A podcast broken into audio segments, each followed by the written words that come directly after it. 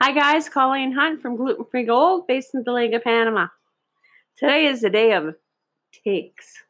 Uh, first two takes, I was too emotional. Third take, I couldn't get my eyes off of the flower blossoms that are in the background. I was not in this position before, so I couldn't keep my eyes off them. And the uh, fourth take, I noticed my mic was where I was sitting before. So that's no good. Um, I'll take you back when when I found out I was gluten free or gluten intolerant. Um, for as as long as I can remember, I've loved food. I've I've loved baking it. I love eating it. I love cooking. I've I've loved I've loved the joy it gave to me giving my food to somebody else. It, it, it, it's amazing for me. It, it, it's my being, it's my soul, it's everything. And um, with these allergies, it's taken a huge, huge part of me away. Sorry, I didn't want to do this. Um, but anyways, when um, I've cooked the majority of my life, I've cooked according to cravings. I've cooked um, I'd have a taste in my mouth that had to be satisfied. And I learned from years and years of, of practice that if I ate anything else, it wasn't going to satisfy that taste. So I would try to figure out if it was a savory or a sweet thing I craved, and then try to figure out a recipe. And I remember one time when I was living in Detroit, I must have done four days of recipes until I found that taste I craved. I didn't want to eat a lot of it, but I wanted that taste. And then the craving was gone.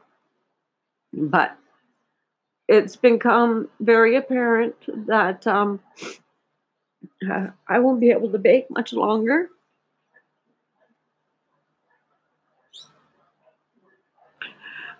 because the ingredients are really affecting me and they can't find um,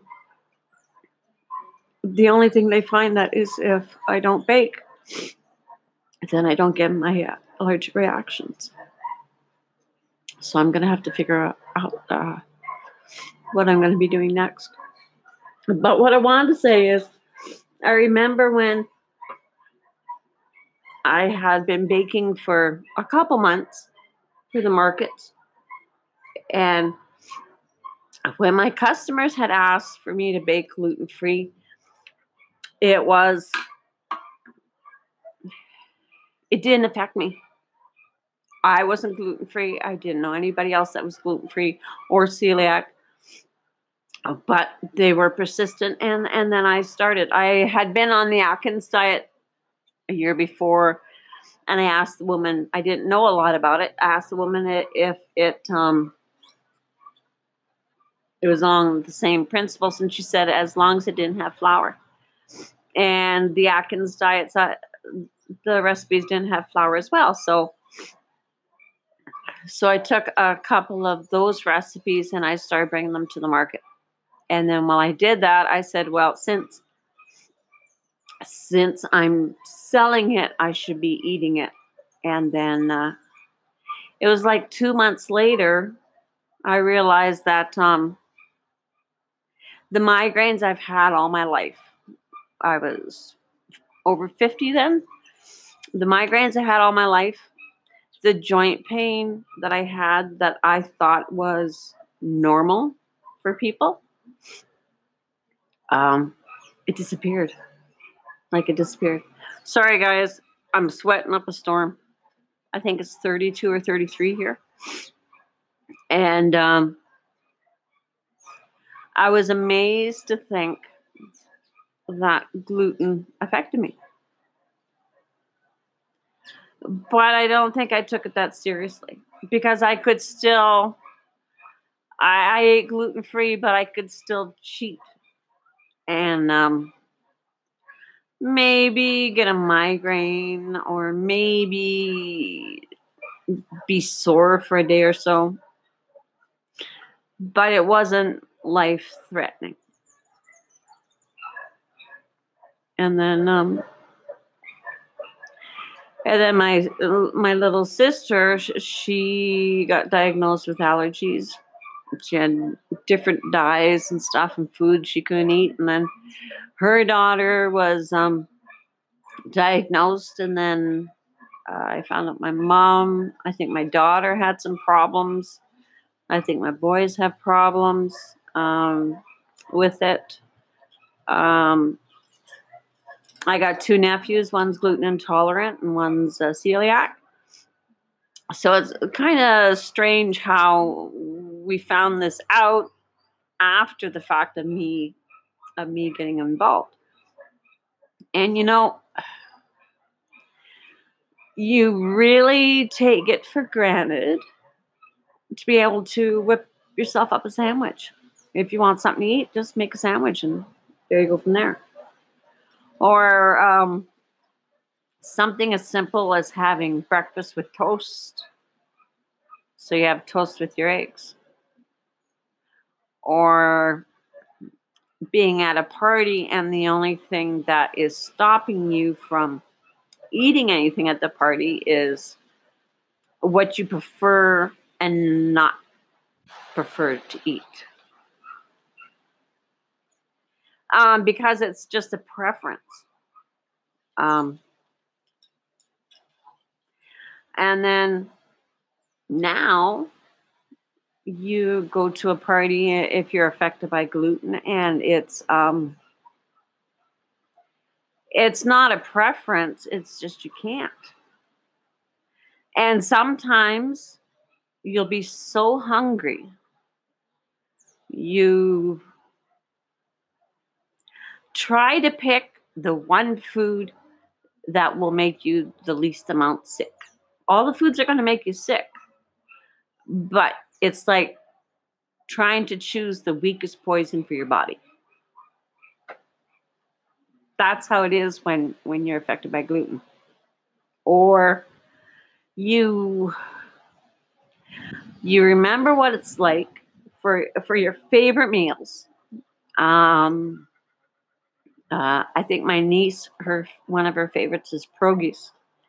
You have all these favorite meals that you would love to have, and in intervals with time long enough between the intervals that you forget what it does to your body. You try that food again, thinking that it was an accident that you were affected. It was an accident, and this time is going to be different. This time, like it was all a mistake your body was playing tricks on you and you're not really allergic to the food and your life can go back to normal again. And that's what it feels like. People that don't have to worry about what they're eating, it's a normal way of life for them. But people that have to think about every single thing they put near their mouth, it, it, it just run, runs in your brain for 24 hours a day. Um, you plan your your trips around it. You plan. Um, uh, when I go on a trip, I I try to eat as late as possible to my time that I leave. Um, I try to figure out the restaurants or places that are going to be nearby at the airport or where I'm going to go. I plan on and research where uh, the nearest grocery store is. If I can have a microwave and a fridge so I can find stuff that I can eat. Um, And the thing is, is that when you're affected with food, no matter how understanding your family and friends are, they really don't like to go out to restaurants with you because you're the one that's the pain in the ass. You're the one that's the pain in the butt. You're the one that's constantly badgering the wait staff about the safety of your food. And they don't understand your friends and family, don't understand why you have to be such a nuisance. They know you get sick. They've heard you get sick, but I, I don't think that they they get the the the level of sickness that you get. So so I just wanted to tell you those few things that that affects them. There's there's so many things. There's there's people that are doing gluten free for uh, a diet uh, choice. There's people that have to do gluten free for blood type. There's people that are gluten intolerant. There's people that are celiac that have no choice. But all these people, their life has changed immensely. And